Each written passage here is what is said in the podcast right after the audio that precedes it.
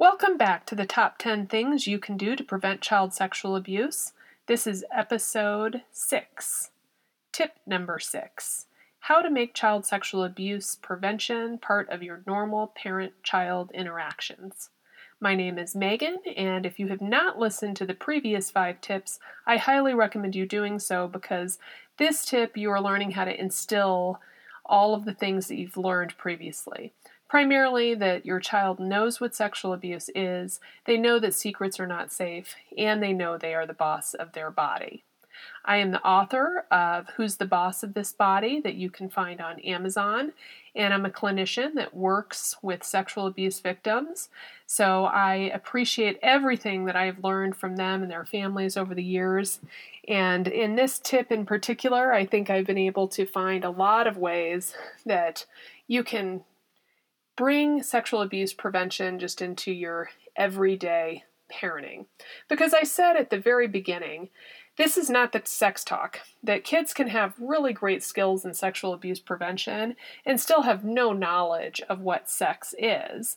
But this should not be felt, this conversation is not going to be a sit down, awkward conversation explaining to your child what sex is, right? That conversation, when you do it, when your child is either learning it in school or whatever age you think is appropriate, that that's when you are going to have that very awkward conversation with your child and you might want books and diagrams and things to help you out.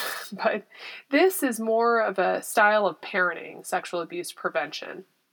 And so I'm going to just go over some things with you so that you can feel like you're really bringing some of these important messages into your parenting.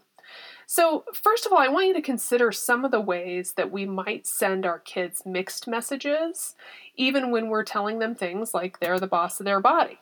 So, for example, you might say to your child, Be good and do everything Uncle Larry tells you to do, so, when you think about how that might be confusing, because a lot of the reasons that children are sexually abused is because they feel like they have no right to question adult authority, and they are supposed to do what adults say.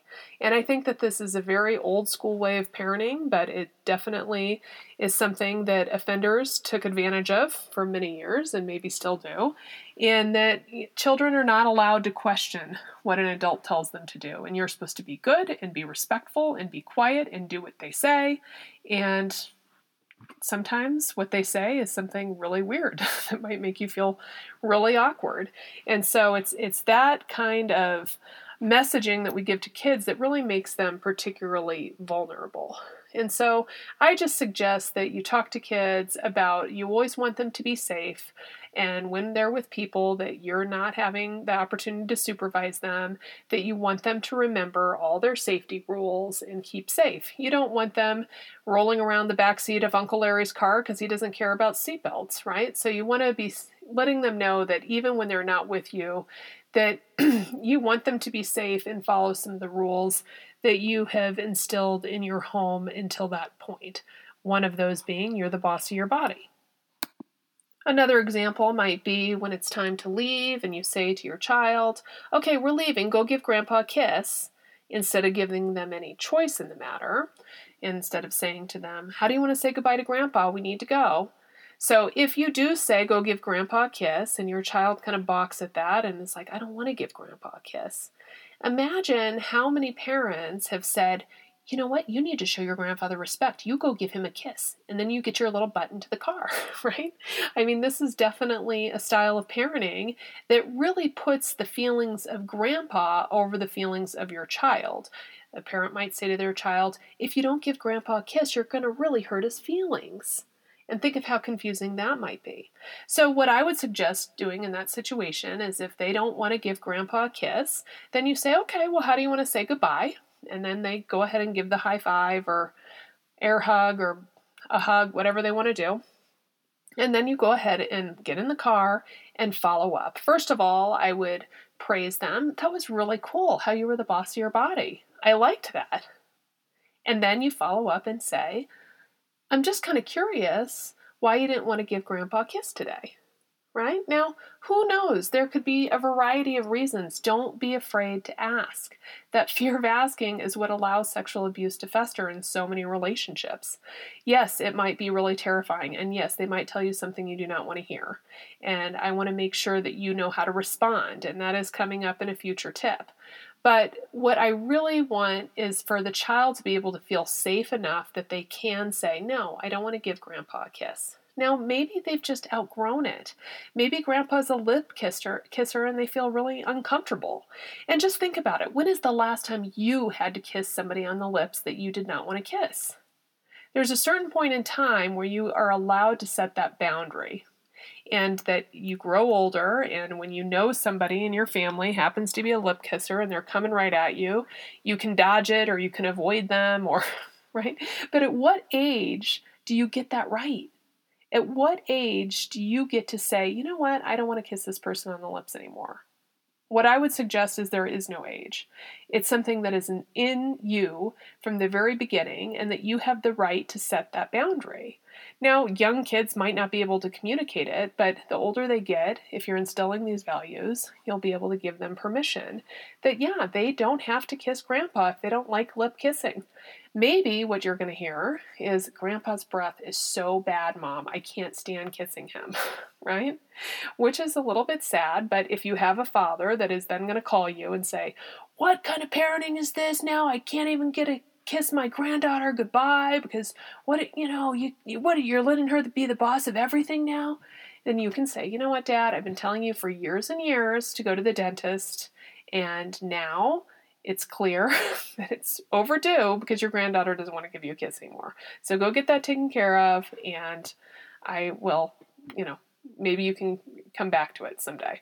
But so it's just, we want to be able to praise kids when they do set that boundary and really congratulate them and, um, and let them know that they do have that right to say no.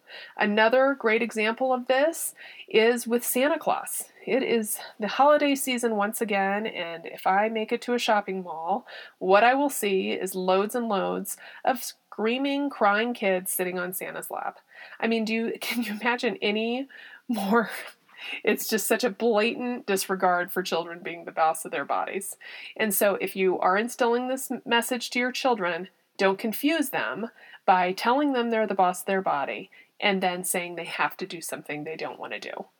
I always encourage parents that, you know, if you really need to get something done, you can always resort to consequences or bribery. If you feel like you have to have that Christmas photo and you are determined to make your child go through the discomfort of sitting on some stranger's lap, which, by the way, when is the last time you had to sit on a stranger's lap? And would you do it if somebody was bribing you or demanding that you do it? right? So just think about that. Maybe they would feel just like you would feel if you were forced to sit on your boss's lap at a meeting or something like that.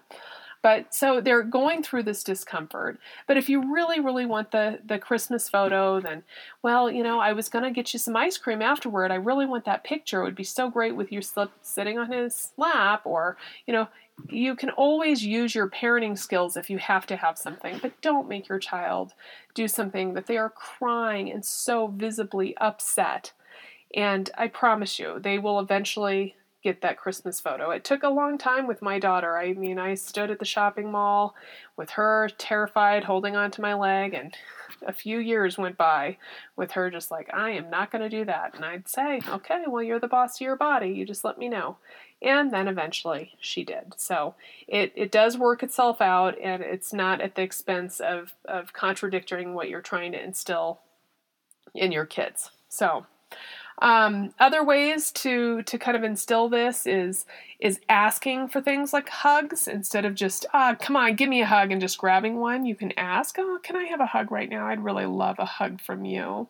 Or kids love to be tickled, and so they you keep tickling them, and then they're yelling stop stop, and you say okay you're the boss of your body, and then they say more more okay, and you tickle them some more, and then stop okay you're the boss of your body.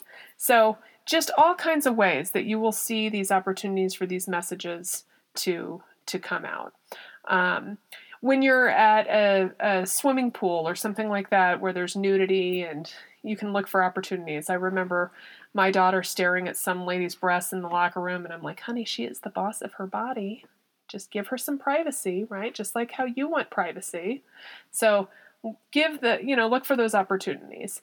And then when a child does set that boundary, just congratulate them instead of shaming them. Like, I really like how you did that. That was pretty cool how you told me that you didn't want to give that hug or that that made you uncomfortable. So it's all about that dialogue and open conversations and and just really listening and, and looking for opportunities.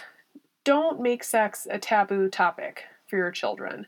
Because if they come to you with something like, Mom, I think coach is gay, don't automatically react by saying, What are you talking about? He's got four kids. I've known his wife for years. He's not gay. And shutting down that conversation. Just take a pause. Huh, I wonder what makes you think that. What gave you that idea? Right? And then just listen because you never know what you're going to hear. I think sometimes parents just react and respond because they're afraid of what they're going to hear. I had one parent talk to me about how she had her nine year old boy say to her mom, What's a blowjob? And she was mortified and said, Oh gosh, I don't know what that is. Don't don't say that. right? So, how easy is it to shut down that conversation? And you're missing an opportunity because what you really want to know is what does your kid know? What have they heard? What have they learned? Because you need to be able to address that if you want to be instilling your values in your child. Now, yes, nobody wants their nine year old son to have an idea of what that is. And so, first of all, you have to check it out. Do they really know? what that is. And so you ask them, huh, well, that's surprising to hear you say that. I'm kind of curious what you think it is. Where did you hear that? And getting some more information because you don't want to jump to massive conclusions and give them all kinds of eh, explicit sexual information if they just were playing some crazy game on the playground and just happened to give it a weird name like that.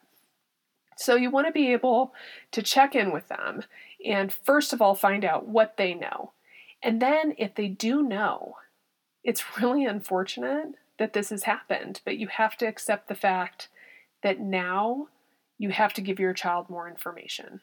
And this is one of the most devastating things to parents when sexual abuse happens is because you want to keep your child's innocence and you want to keep them in the dark about some of these things. You don't want them to have that knowledge too soon. But sometimes it's out of your hands. And if they've gotten that knowledge, there's really not a whole lot you can do about it at this point, other than taking it away from the person that gave it to the child and then giving it back to them with your values and what you want them to know about it and explaining to them what that means to you and when you think that's appropriate and okay and giving them information that yes you didn't want them to have but now they have it. And so you need to take control over the situation so other ways that we can instill these values is in in talking about things like the uh-oh feeling. This is something that I talk about in Who's the Boss of This Body. Um, there's some curriculums in the past that talked about good touch, bad touch, and we really don't try to use that language anymore because it's confusing. As I've mentioned, that sometimes sexual abuse does actually physiologically feel good. It is a stimulating thing that happens, and, and it might have a positive, good feeling. Um, at least physiologically. So if you tell children about bad, if you call that a bad touch, then they might be very confused because it felt good. Or sometimes good touches might feel really bad. So a good touch might be a touch like a neck rub. I mean, who doesn't like getting a nice neck rub? But if it's somebody at work that you don't have much of a relationship with, or they're in a position of power, or somebody that is just creepy, and they start giving you a neck rub, I would say that would be a pretty bad feeling, even though you could call it a good touch. So there are some confusion. Uh, there is some confusion with that language, and so we try not to use good touch, bad touch, but more so refer to an uh oh feeling. So that's just a feeling that gives you that, that feeling that you get when something is wrong. So there's all kinds of opportunities to explain to your child what an uh-oh feeling is. So if you're driving down the road and the car starts sliding on the ice, okay, you pull over, catch your breath. Oh, hold on, I need to pull over and catch my breath for a second. I sure got an uh-oh feeling. How are you feeling? Is that scary to you? Yeah, that was just my heart is pounding and oh, my stomach feels like it's flip-flopping. Oh, my muscles are all tight. So, anytime that something happens, you're walking down the street and kind of out of nowhere comes a dog at the fence barking and just spooks you guys. And oh gosh, that was scary. Oh, that dog scared me. Let's just, oh, I want to catch my breath. Yeah, that gave me an uh oh feeling. Did you get that uh oh feeling? And helping them identify that feeling because that is a feeling that a lot of kids get when they are being sexually abused is they have that gut feeling like uh oh, there is something wrong here.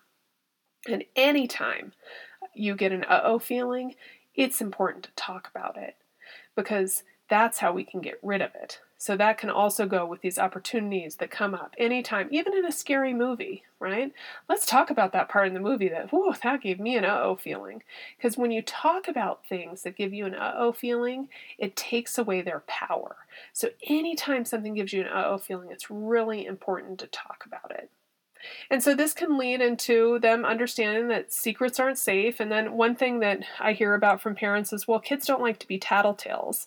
And yes, they, they don't. And I, I know how sometimes, I mean, if it's telling to get a person in trouble, then yeah, they're being a tattletale. And so when I hear my kids and they're like, Mom, I can say, Is this about safety? because if it's about keeping a person safe, then that's really important to tell. But if it's about getting somebody in trouble, that is kind of being a tattletale. And so I, I try to discourage that and really just focus on when it comes to telling about a person being safe, that's that's really, really important to tell. And even if you pinky promised and, and said that you would keep it a secret, if it's about safety, you really, really need to tell somebody. So, um, and and then just another piece of language that I uh, want to reiterate. I think I've mentioned this before, but the importance of, of not saying to your child, don't let anyone touch you there. That is what I hear from most parents when I ask, So, what have you done for sexual abuse prevention to this point? They say, Well, I've told them not to let anyone touch them there. And again, this is what really, really is confusing to kids because very often, thinking back to the story I told you of the girl on the couch, she let the guy touch her there. She wasn't able to say no. She was frozen. What was she supposed to do in that situation? She did what most kids normally do they sit still, they freeze, and they feel like they can't move, they can't scream. And then later on, they feel like, gosh, I'm in trouble because I let somebody touch me there. So do not say to your child, don't let anyone touch you there. Just tell them that you are the boss of your body and no one has the right to look at or touch your body without your permission. And um, especially your private parts. And so um, just letting them know that, and that if people ever try to look at them naked or do things to their private parts, that that person is breaking a rule and that you really want them to come and tell you about it because that's the only way to make those rule breakers stop. So, so that is the end of tip number six.